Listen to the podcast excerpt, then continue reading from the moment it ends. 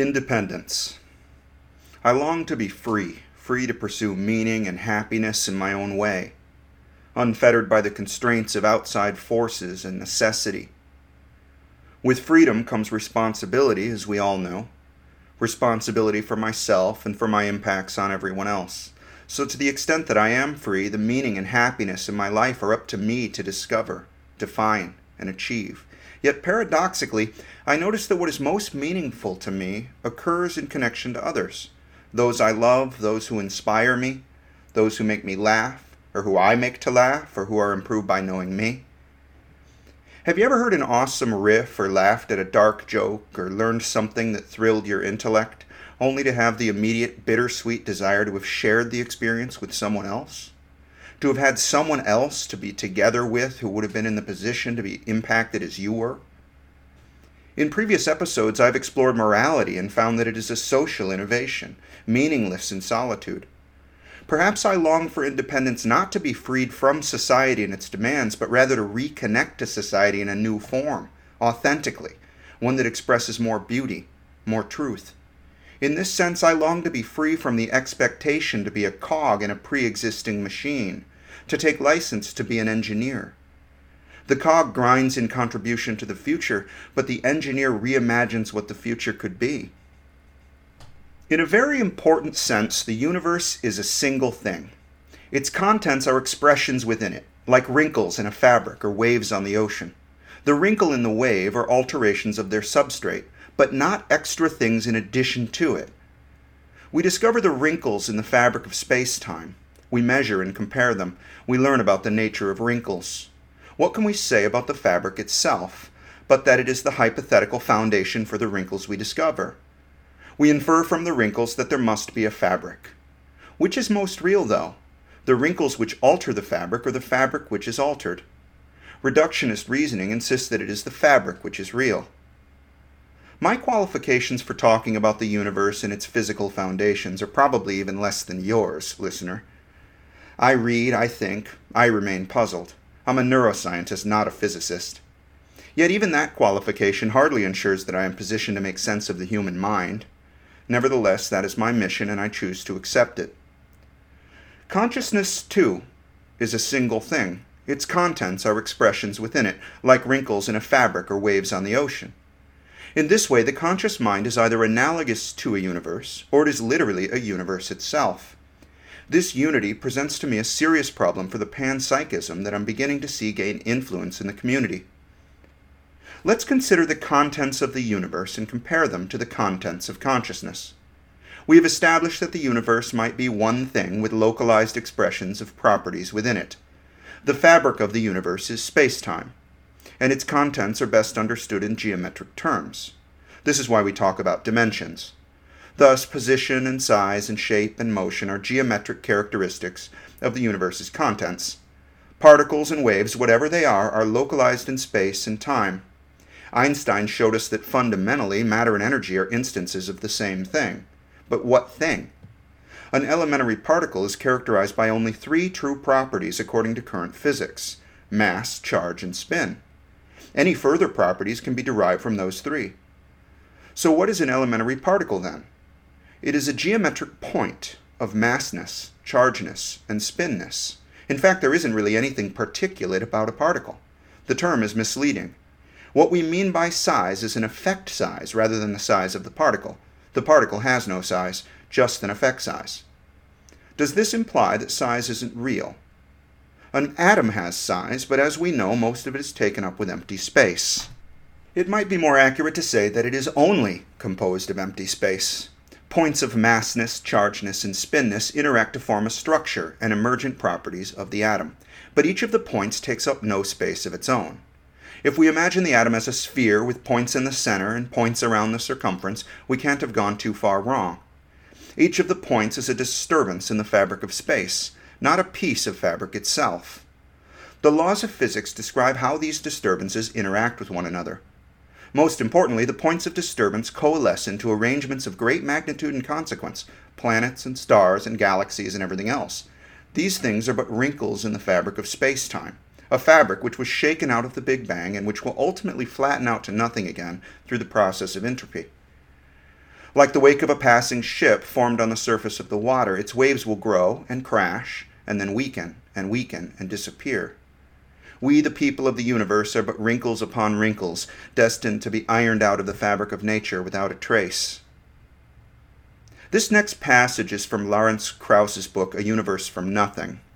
He wrote, quote, While the details are complex, the general structure of Einstein's equations in general relativity is relatively straightforward. The left hand side of the equations describes the curvature of the universe, and with it, the strength of the gravitational forces acting on matter and radiation. These are determined by the quantity on the right hand side of the equation, which reflects the total density of all kinds of energy and matter within the universe.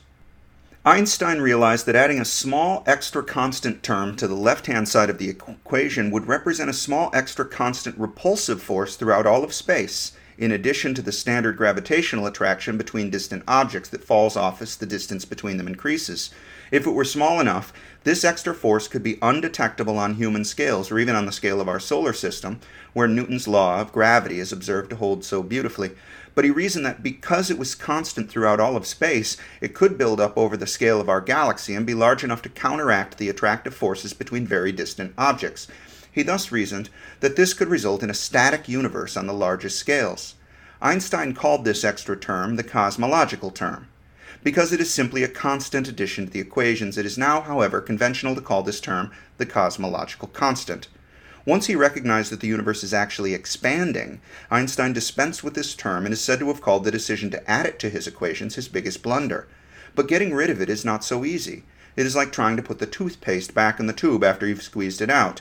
This is because we now have a completely different picture of the cosmological constant today, so that if Einstein had not added the term, someone else would have in the intervening years.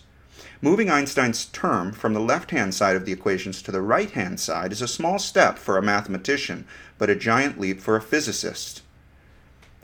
While it is trivial mathematically to do so, once this term is on the right hand side, where all the terms contributing to the energy of the universe reside, it represents something completely different from a physical perspective, namely a new contribution to the total energy.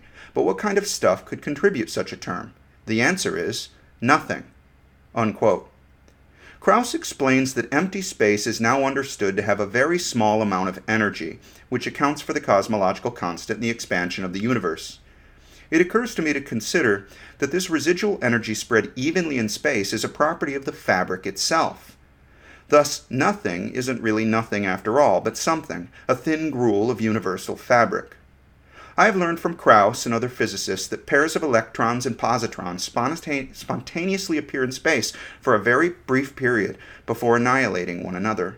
This occurs with regularity in what we call empty space.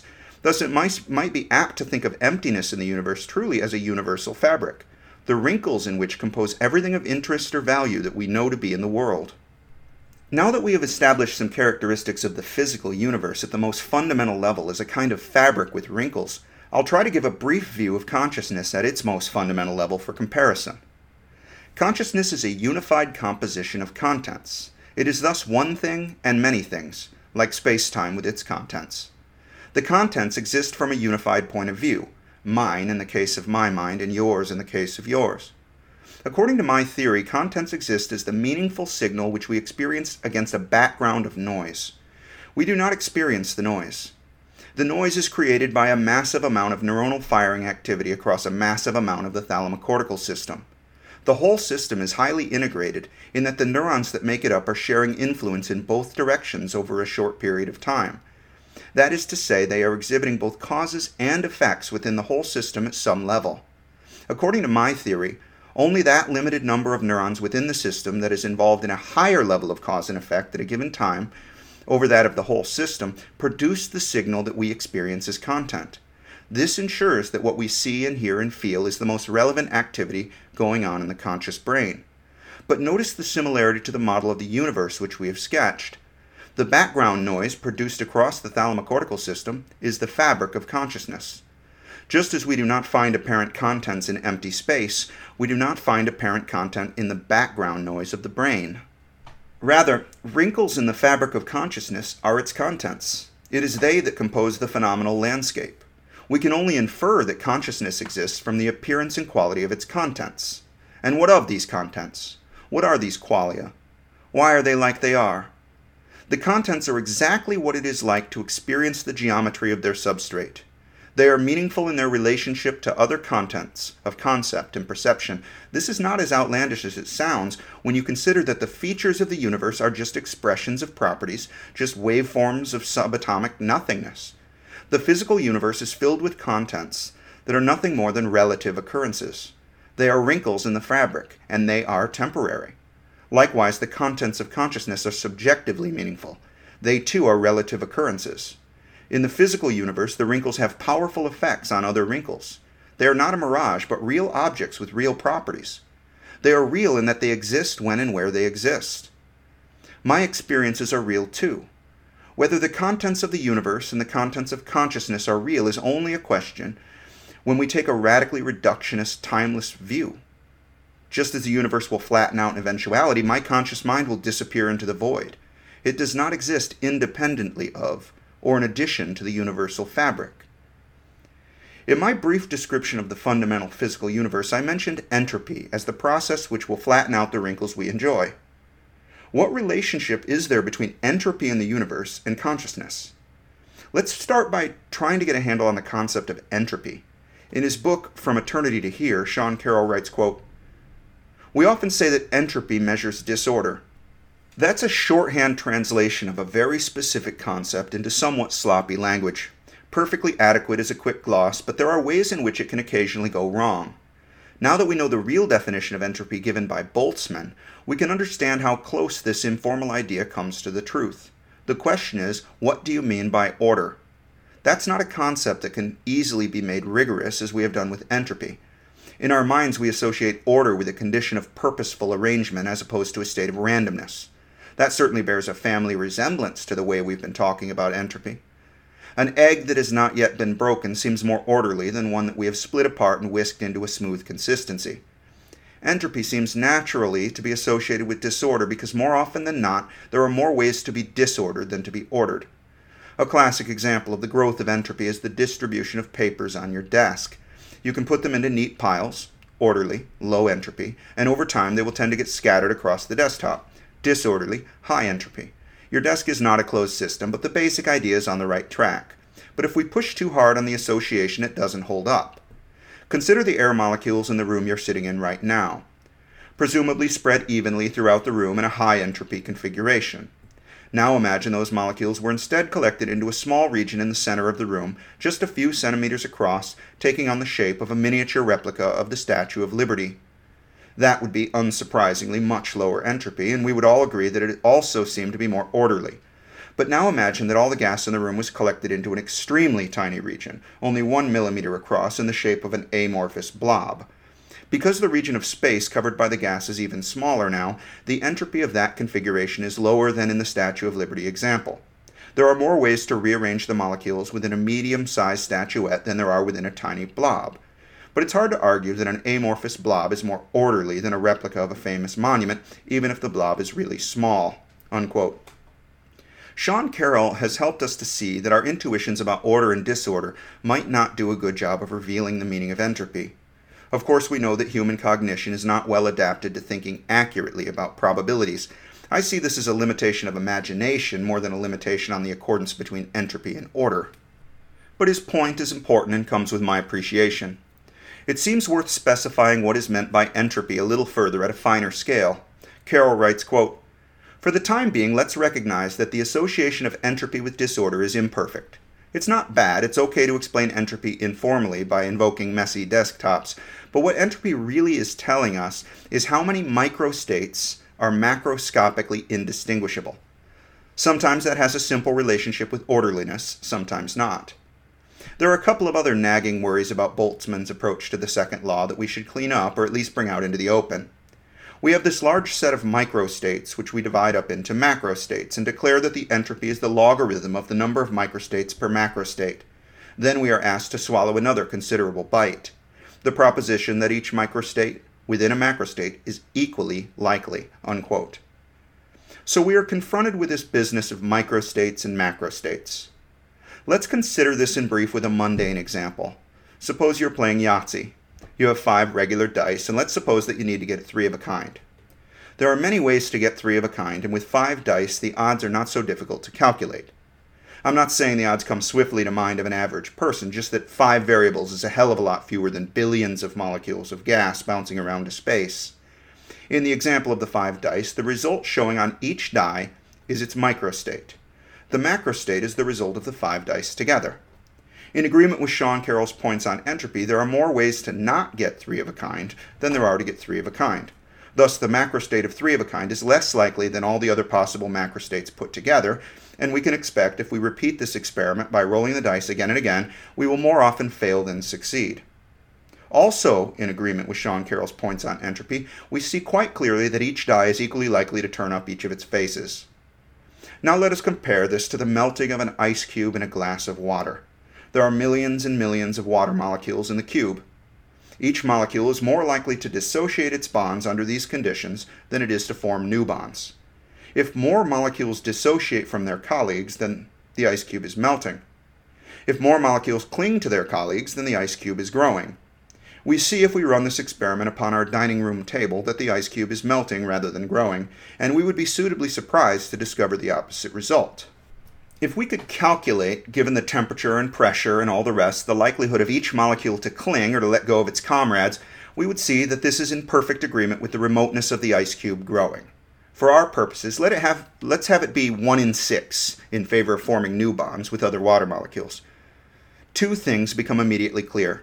First, rolling 10 million dice and getting more than half of them to show a number 6 is not going to happen in the real world. But secondly, rolling 10 million dice and having the majority show 6 is not impossible. Likewise, the gas in your room might, in the next moment, inconveniently evacuate to the space under your bed, but I wouldn't hold your breath. So, all of that is going on in the physical universe, and it manifests in the model I proposed of fabric and its wrinkles by demonstrating that the fabric as a whole was once more wrinkly than it is now, and will ultimately lose its wrinkles altogether. New wrinkles will appear, but less frequently than old ones will disappear. The wrinkles are macrostates, while each little fiber of the universal fabric is in a microstate. The wrinkles are in this way emergent upon the fibers. Fine. What about consciousness? I am endeavoring to compare the conscious mind to a universe.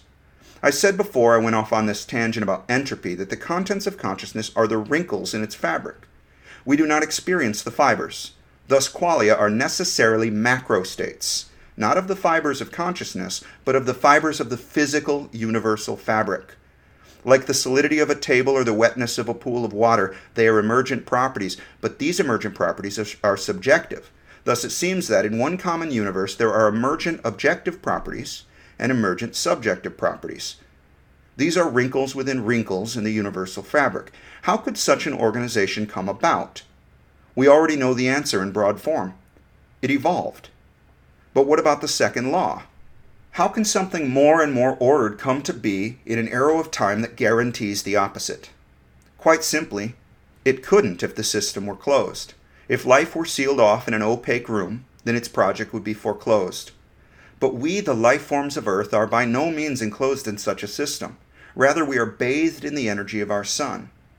You and me, the minds of modern man, are the unlikely outcomes of remote rolls of the dice. But this is no miracle. After all, the dice were loaded.